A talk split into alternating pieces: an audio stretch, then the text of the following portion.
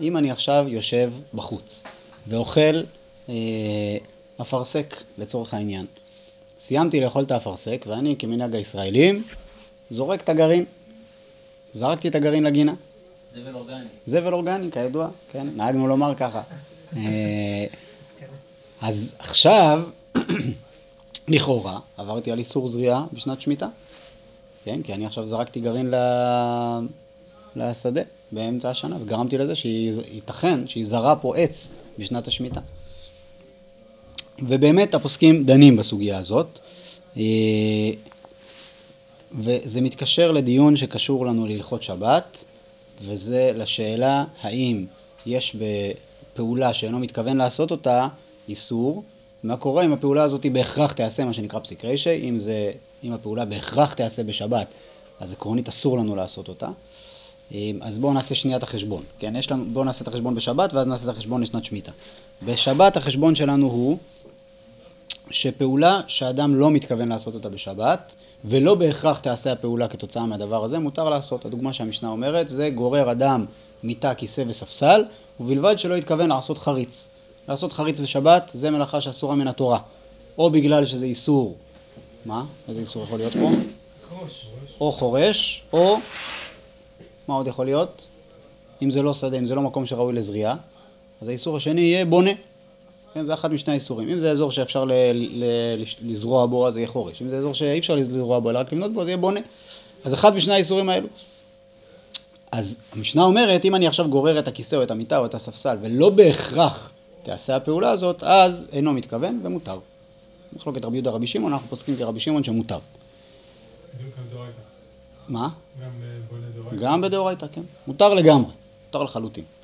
אה, ולכן מותר לעשות פעולה כזאת בשבת. כן, מותר לאדם לגרור כיסא בשבת, למרות שהוא יודע שייתכן שיקרה חריץ, מותר לעשות את זה. אם בוודאות יקרה חריץ, אז זה כבר נקרא בלשון הגמרא פסיק רישי. פסיק רישי אסור. עכשיו, פה האחרונים באים ודנים בסיטואציה שעליה, שהיא כבר אה, מורכבת משני חלקים. מה קורה אם עכשיו, כן, הזכרת מקודם האם זה פעולה דאורייתא, מה קורה אם עכשיו הפעולה שאני עושה היא פעולה שהיא לא דאורייתא, אלא דרבנן? האם מתכוון ואינו מתכוון הוא רלוונטי גם בפעולה דרבנן, והאם, והתשובה היא שכן, כלומר הכללים האלה הם רלוונטיים גם בפעולה דרבנן, והאם עכשיו, אם זה פסיק רישי, האם גם זה אסור בדרבנן? בדאורייתא זה אסור, בסדר? בדאורייתא אם בוודאות המלאכה תיעשה זה אסור, אבל מה קורה אם זה דרבנן? אם המלאכה הזאת תיעשה בדבר שהוא דרבנן, האם זה גם יהיה אסור? מחלוקת בראשונים. על גבי זה יש לנו עוד דבר, וזה מה קורה אם עכשיו הפעולה שאנחנו עושים עכשיו היא פעולה, או, הנה הוא הגיע. שלום עליכם. הוא עושים פה, הוא באמצע השיעור שם בינתיים. מי? שולי, עדיין באמצע.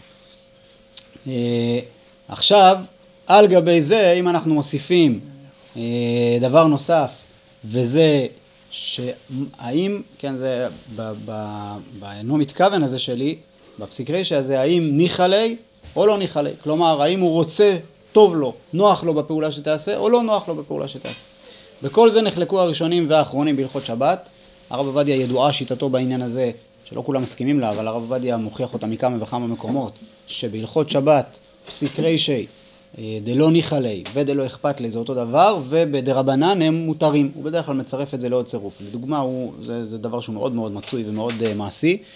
מה קורה אם אני עכשיו uh, הולך, נגיד פה בעירייה יש דבר כזה, יש uh, מחסום, ולמחסום הזה יש קרן uh, לייזר שמזהה מי שעובר. אז אם אני עובר שם, אני בעצם שובר את הקרן ואני יוצר פעולה שהיא אסורה בשבת. אומר הרב עובדיה, הפעולה הזאת היא פעולה שאסורה לא מדאורייתא אלא מדרבנן. כן, פעולה קרן לייזר זה לא דאורייתא. אין שם קטלא, זה פעולה דרבנן. וזה שאני עובר שם, אני לא מתכוון שהקרן הזאת תישבר. כן, אני לא רוצה עכשיו שזה יקרה. ולכן זה אומנם פסיק רישא, אבל לא ניחא לי, אני לא רוצה שזה יקרה. ולכן פסיק רישא דלא ניחא לי, בדרבנן מותר לעבור שם. אתה יכול לעבור במקום כזה. וכן על זו הדרך, היום אגב זה רלוונטי, פעם היה דיון כזה לעניין אה, מצלמות, כל מיני מצלמות אבטחה, אם אפשר לעבור שם או אי אפשר לעבור שם.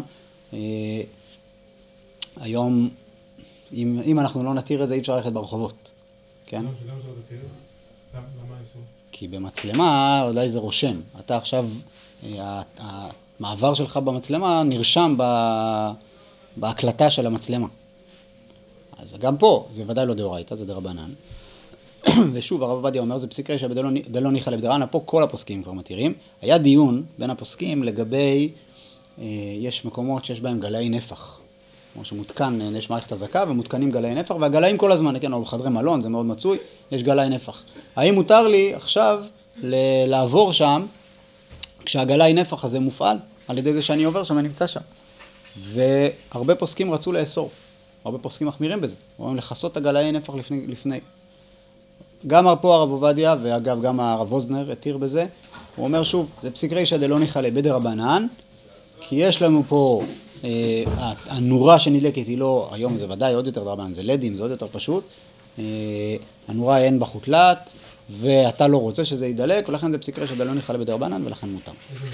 מה? הגלאי נפח, כן. הנורה של הגלאי. כן. עכשיו, על גבי זה, מה, בואו נחזור עכשיו לשנת שמיטה, בסדר? אז הגדרנו שפסיק רישא דלא ניחא בדרבנן מותר, לכן אמרתי שהרב אוזנר בזה גם מקל, והאשכנזים מצרפים פה עוד כמה דברים, בגדול גם האשכנזים מקלים בזה. בגלי נפח או בכלל? בכלל, בכלל במצל... לא, לא בכל פסיק רישא דלא ניחא בדרבנן, אה, בצירוף, כשיש לנו פסיק רישא... למשל- לא, לא, אצלנו למשל, בכניסה לבניין, עבד המאוד חכם שלנו, שם בצד אחד אה, מנורות שנדלקים מ- בתנועה. עכשיו, זה סולארי כזה, לא יודע מה, לחסוך בחשמל, לדים. זה- אבל זה נדלק שעוברים. אם אתה בא מהחנייה, אז יש שם את השער.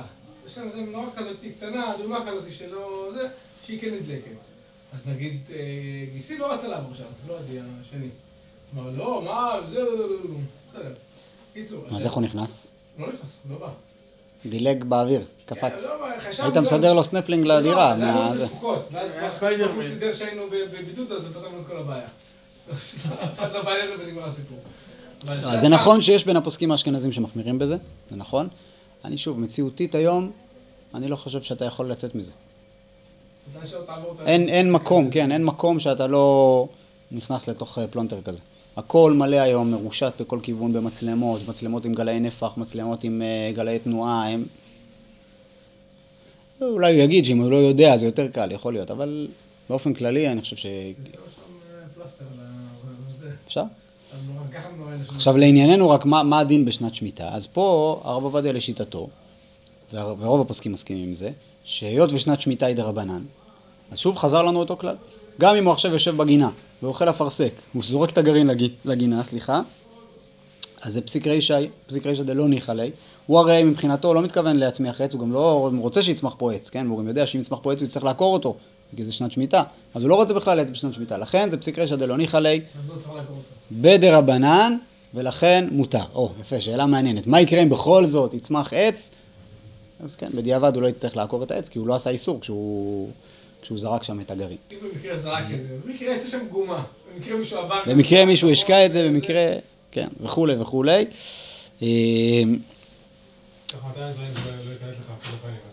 מה? ככה 200 זרעים- זרעים של אפרסק לא ייכנס- של אפרסק לא ייכנס לך... למה? כי מה? לא מה צריך? לא, לא, לא הוא כאילו לא לא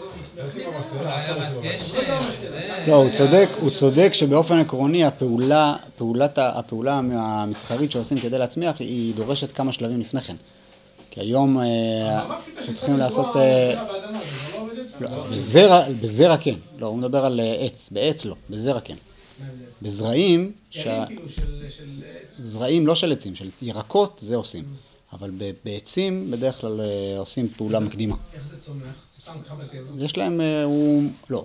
יש מצבים, אני חושב שתאורטית זה יכול לקרות, אבל עקרונית כדי שזה יקרה בוודאות גדולה, יש כל מיני דיש- דישון שעושים לזה, עושים לזה הכנה כאילו. עושים ל, ל, לשתיל, עבודת הכנה במשתלה עד שהוא מתחיל לצמוח, ורק אז מעבירים אותו לתוך האדמה. זה בסדר, זה ממש כאילו עציצים כבר, כן, לא... כן. אם- כן. אם אתה קונה, אתה קונה עציץ, לא כן. אם אתה עכשיו בבית יש לך תפוח, לקחת אותו זה, שמת אותו באדמה, כיסית. לא איך אתה. עושה את הסטארטר, כאילו, איך אתה מהעץ מגיע לשתיל. אבל מה, אף אחד לא... ויש לא שאתה מביא אותו. כן, כן. לא יודע מה, כאילו. נראה לי מים, לא יודע בדיוק, צריך להנביט אותי, אני לא יודע. הם עושים, הם אני חושב שהם כאילו פשוט את עושים, את להם. יש להם אה, דישון מאוד מאוד אינטנסיבי בשלב הראשון. יש אדמה מאוד מדושנת ומאוד אה, זה. הוא שלח את הזרע כדי שיצמח, זה לא עושה את זה בצורה הזאת. נכון, אבל, צריך הרבה תנאים, זה מה שהוא אומר, צריך הרבה תנאים כדי שזה יצליח, שזה יחזיק. שזה מה יקרה. כל הדורות חז"ל, לא לא היה קשה, היה קשה לגדל. זעת אפיך תאכל לחם, כן. זה הקטיף, לא ה... לא, גם על זה, גם החרישה, הזריעה, כל זה. בסדר, זה... הם באמת היו עושים חריש עמוק, ושותלים את הזרע במקום מאוד מסוים. לכן חריש עמוק, הוא מכניס את הזרע למקום מאוד עמוק באדמה, ששם הדישון הוא גדול, הוא חזק יותר, ואז זה עוזר לזה לצמוח. זרע זה בעיה, וזרע הוא צריך ממש על האדמה. לא זרע, זרע עץ, מכניסים אותו עמוק יותר. יש בזה תורות שלמות, איך עושים את זה, כן? זה... רק עוד דבר אחד בעניין שלנו זה שדיברנו על זריעה, אבל חלק מהפעולה שאסור לעשות אותה בשבת היא גם פעולה של אה, חיפוי של הזרע באדמה. זאת אומרת, פעולת הזריעה כוללת לא רק את הלשים את הזרע, אלא גם לכסות אותו. ולכן בשנת שמיטה גם אדם שעבר בשדה וראה מלא זרעים שנזרעו, הוא אומר, אה, זרעו את זה כבר, הכל סבבה, אני יכול, אני רק צריך לכסות. גם זה אסור. גם אם עכשיו יש עץ שנתגלו השורשים שלו, אסור לכסות את השורשים שלו באדמה, אלא אם כן, וזה חוזר לכלל שדיברנו בהתחלה לגבי פעולות שמותרות באילן, אלא אם כן הפעולה הזאת מטרתה לשמור על העץ. כלומר, אם הפעולה הזאת היא, היא פעולה שמטרתה להשביח את העץ, אז זה אסור. אבל אם מטרת הפעולה היא רק לשמור על העץ קיים, כן, מה שנקרא לאוקמי, אז במקרה כזה מותר לכסות את השורשים שלו בשנת שמיטה, כדי שהעץ העץ הזה לא ימות. אבל אם הפעולה הזאת נועדה להשביח את העץ, זה אסור לעשות גם בשנת שמיטה. חזק וברוך.